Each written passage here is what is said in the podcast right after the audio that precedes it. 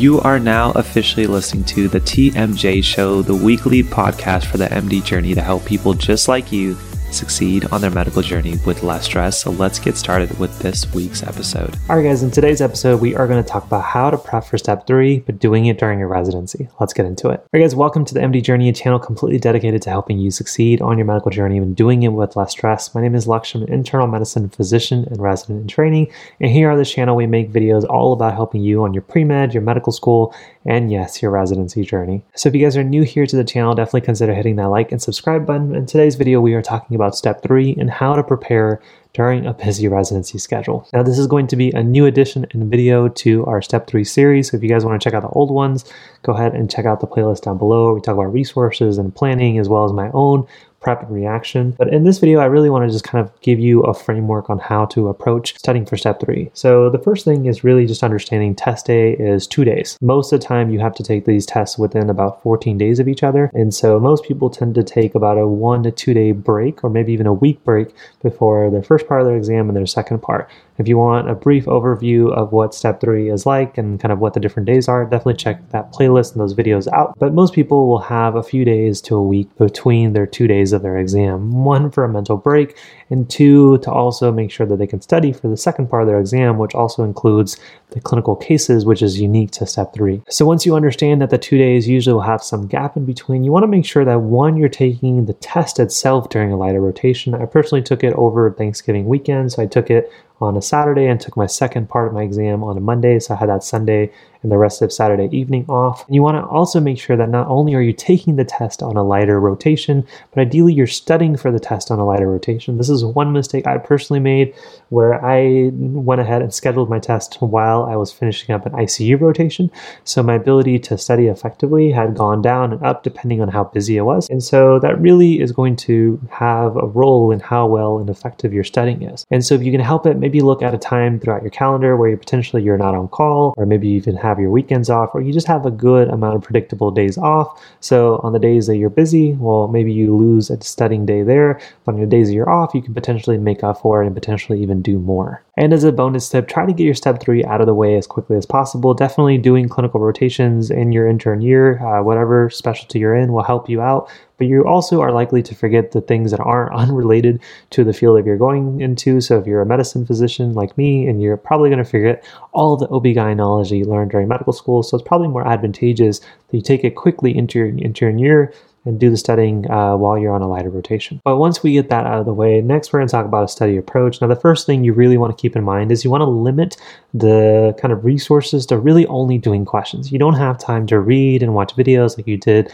back in medical school. You probably didn't have time to do it then. Well, you definitely don't have time to do it now. So really just limit your resources to questions. And I really only recommend using UWorld plus the cases that comes with it. And it just helps you simplify that this is all I really need. There's not much like ancillary or support resources that you have to add on to do well on step three. And in terms of how long you really need to study, it just really depends on how quickly you can get through the questions, the cases, as well as doing a little bit of time at the very end for review and weaknesses. And so as the making of this video, UWorld currently has about 1600 practice questions for all of their multiple choice sections. This doesn't include all the cases that they have on top of it, as well as other resources and exams. So it's definitely a lot, but I recommend that you try to get through as much, if not all of it as possible. So a nice way to break this down to be able to give you a very manageable study schedule is find that time of the year that ideally you'd like to take step three, and then basically account for how many days a week you would study. So let's say you want to take the test in March and you have a lighter rotation vacation in the end of March as well as February.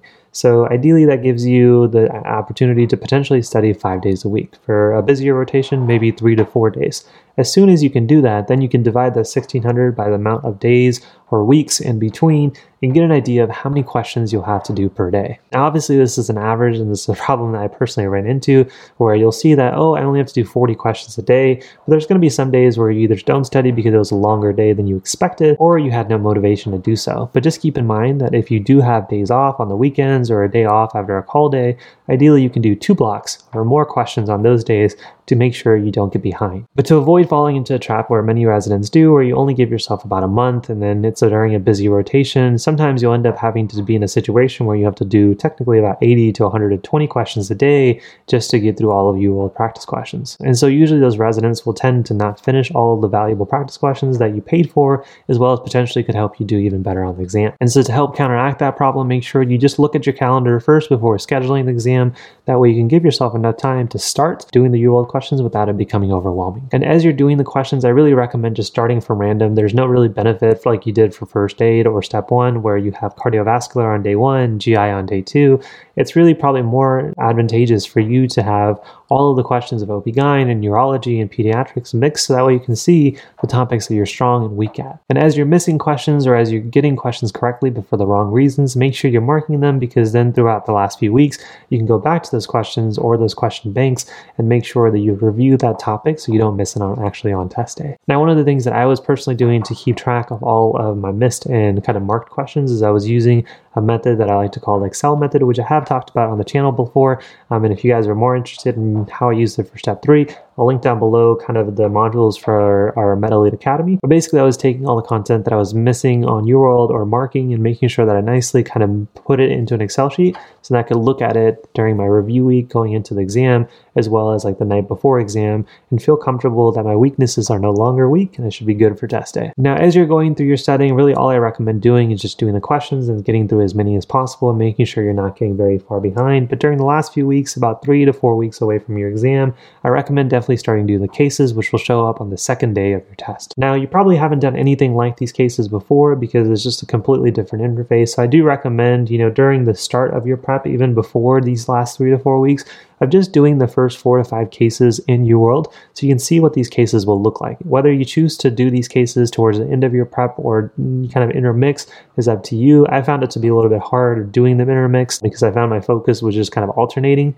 But I do recommend potentially just doing the first four to five cases so you can see an idea of what they look like, what the cases are like, you know, what type of things you have to consider, and then just keep that in the back of your mind during the last three to four weeks of doing a few cases a day. Now, they aren't very long cases, and honestly, you learn more by just doing the cases as quickly as possible and then reading the explanations on what type of things you should have done that you probably didn't, and things that you did they probably didn't need to, and using that whether it's through an Excel method like I was using or something else to indicate, okay, on these problems, these are the labs I need to order, these are the problems I need to consider, and just having come some type of kind of collection system. That way, when you're reviewing for test day, we're like, okay, if I have a patient for dka on my cases, these are the things I'm going to do. So doing the cases a little bit early on to get familiar with that format and then just going through them as quickly as possible so you can see as many as possible because really anything can show up on test day.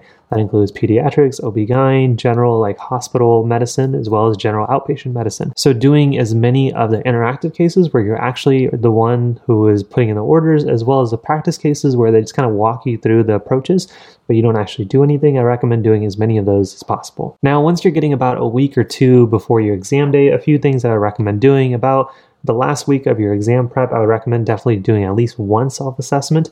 Just make sure that you're doing okay on your practice questions, especially if you're going through the practice questions on UWorld as quickly as you may be.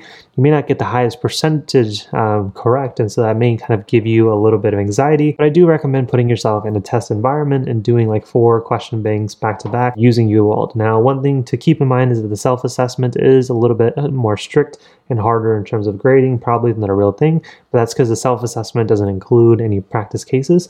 Um, so just keep that in mind. Don't really pay attention itself to the score, but more about your stamina and your ability to work through those problems that may be about similar difficulty to the actual thing. And another thing I do recommend doing within the last two weeks of your exam is to also start the biostats section of the exam prep. Now, it may seem like a lot of stuff is going on, you know, residency, doing the cases as well as the practice questions. And so, really, what I would do is as you're going into your last week of your exam, kind of back away from the cases. Ideally, you do a little bit more of them towards the last three to four weeks. And so on the last week, you can back away from how frequently you're doing them so you can do more of the biostats questions because really there's about like four to five questions per section and maybe sometimes even two or three. So it's not a lot of questions itself, but they do quiz you on the ability to understand some nuances. So a lot of things you may be asked are things like sensitivity, specificity, things that we all hate, other things like positive predictive value and likelihood ratios, things that sound pretty familiar and make it confusing and may get you a little anxious on test day. You want to make sure you do those practice questions first on UWorld. That way, when it comes to test day,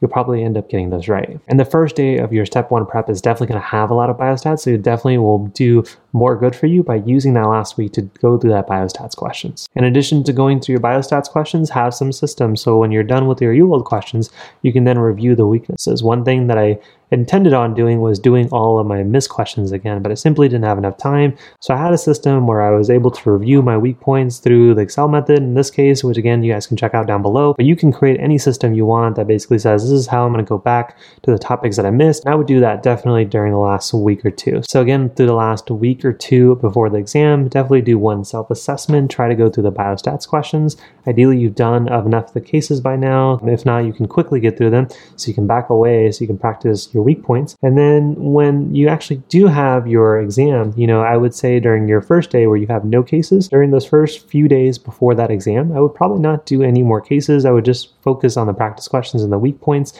And then maybe during your kind of gap in between test number one and test number two is where I would do the cases. So if you have a week in between two of the exams, that's awesome. Just do the clinical cases now. If you only have a day like I did, then obviously you're going to have to do some cases during that last week. But keep in mind, you know, if you do want to have a good bit of a break in between both of them, then ideally try to split day one and day two by a week but if you just want to get the test over with, like I did, then you're just going to have to be able to get enough of the cases done during your initial prep. And so during that last week, you're not overwhelmed by doing cases and practice questions. So I know that was a lot. So a little bit of an overview. You know, obviously work a little bit backwards, look at your calendar, find a lighter rotation for both your test day as well as the prep. You know, one to two months is more than enough to being a very relaxing kind of prep. One month may get a little stressful, especially the last few weeks, but that's totally up to you work backwards on how many weeks or how many days in a week you want to commit to for UWorld, and that's going to be how many questions you plan on doing. Whether you miss a day, make sure on the days off you do